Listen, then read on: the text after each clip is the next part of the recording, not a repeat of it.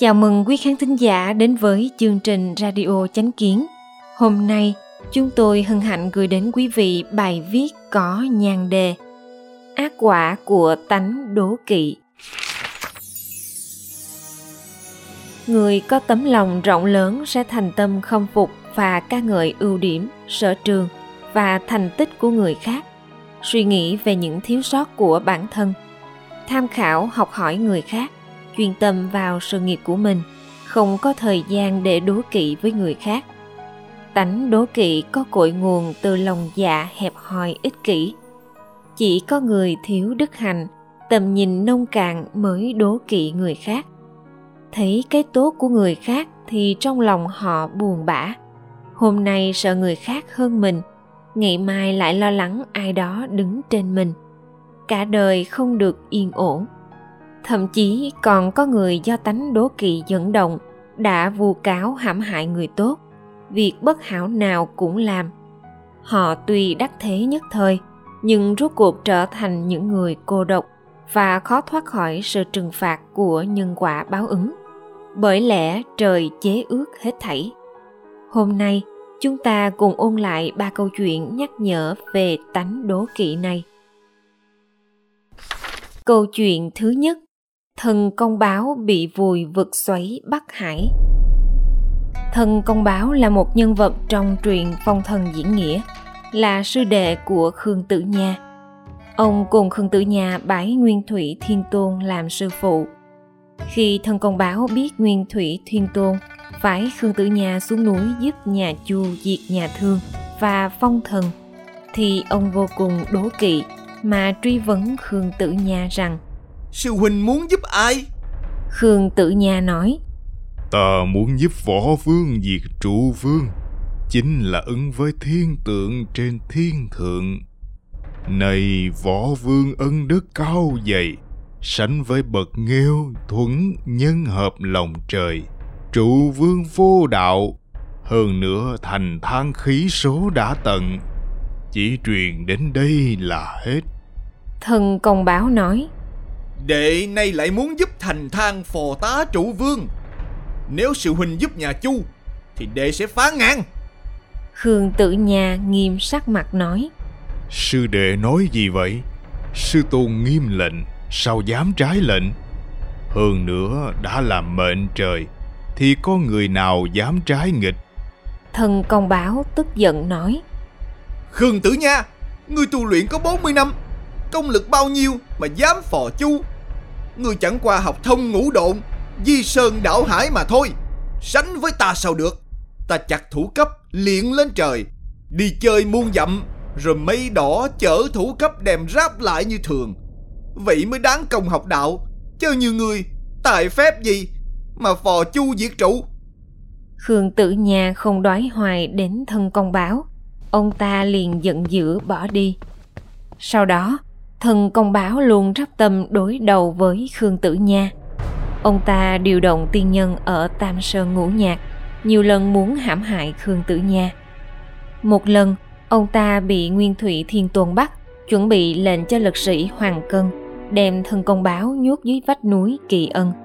Thần công báo thề nguyện với Nguyên Thủy Thiên Tôn rằng Đệ tử, nếu lại sai thiên nhân ngăn cản Khương Tử Nha, thì đệ tử nguyện sẽ vùi thân nơi vực xoáy Bắc Hải.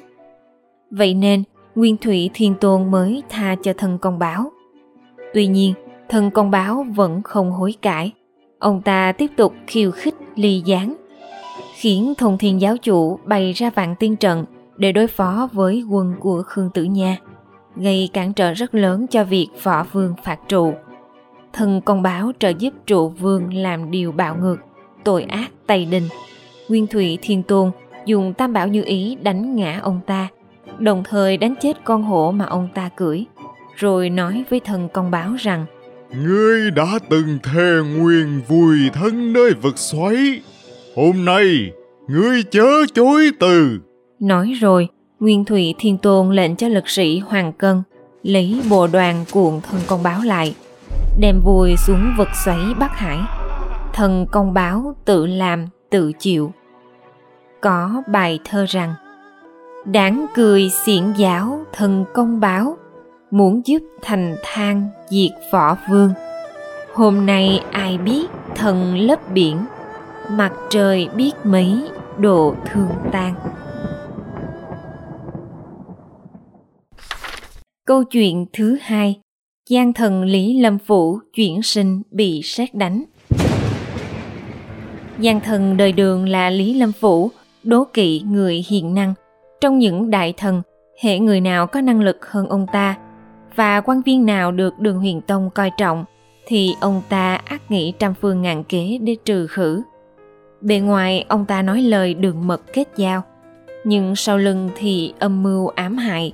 Người đương thời gọi ông ta là miệng nam mô, bụng bồ dao găm. Những trung thần là các tệ tướng đương thời như trương cửu linh bùi diệu khanh, lý thích đều lần lượt bị ông ta bài xích cách chức. Để chuyên quyền củng cố địa vị, ông ta đã dốc sức ngăn cản ngôn luận, vu cáo hãm hại người tốt, xây dựng nhiều nhà ngục lớn, bài xích trừ khử những người bất đồng ý kiến.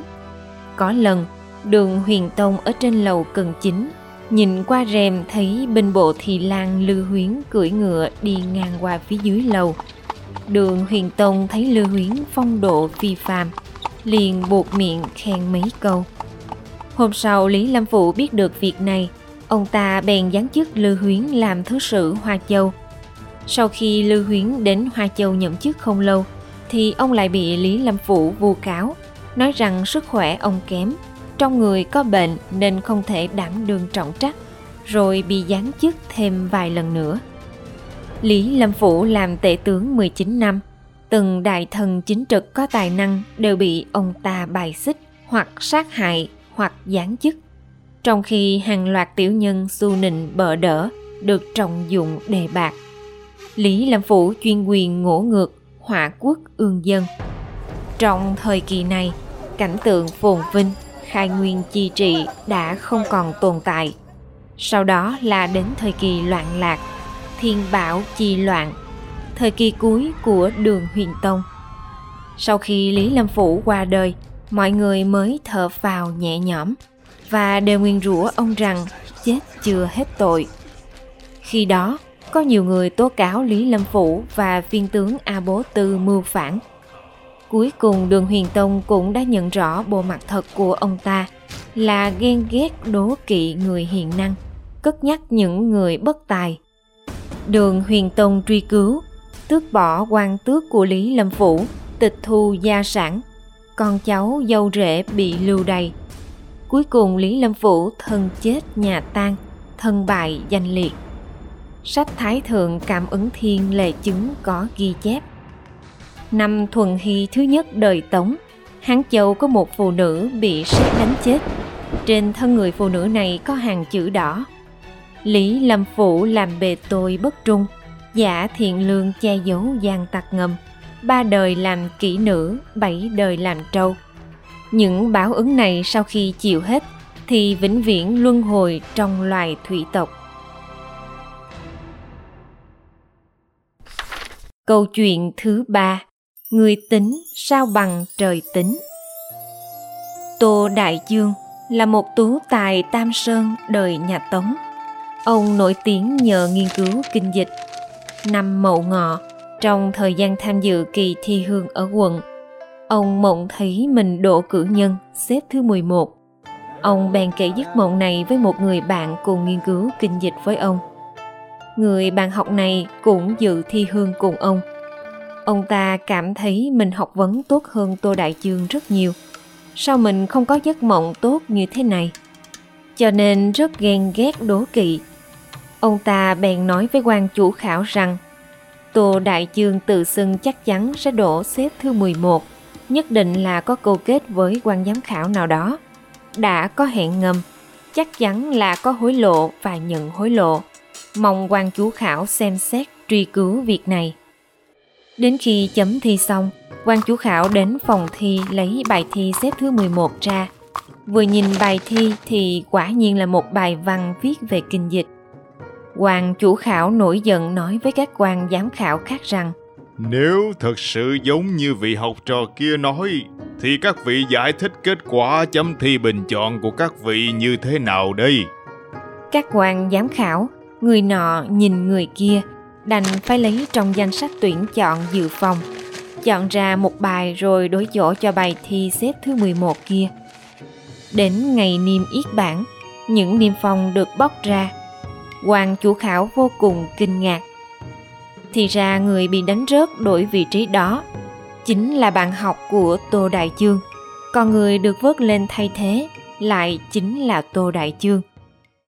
Tô Đại Chương vì họa mà đắc phúc được xếp thứ 11 sang năm sau ông lại thi đỗ tiến sĩ. Còn người bạn học kia thì không còn mặt mũi nào nhìn bằng hữu và những người thân quen xóm làng nữa. Trở về nhà u uất mà chết. Mọi người đều nói rằng đạo trời công bằng, báo ứng không sai. Đố kỵ là một trạng thái tình cảm tiêu cực, là sự mất cân bằng tâm lý đối với phẩm hạnh, tài năng, danh dự cảnh ngộ của người khác tốt hơn mình khi một người có những tư tưởng hành vi đố kỵ trị người hại người lời nói tổn hại người thì đã là có tâm và hành vi bất thiện khiến đối phương chịu thống khổ cũng là tạo nghiệp cho bản thân thì quả báo luân hồi này rất tự nhiên đến Cảm ơn quý vị đã lắng nghe, quan tâm và đăng ký kênh Radio Chánh Kiến. Chào tạm biệt và hẹn gặp lại quý khán thính giả trong chương trình lần sau. Kính chúc mọi điều bình an và tốt lành đến quý vị và người thân.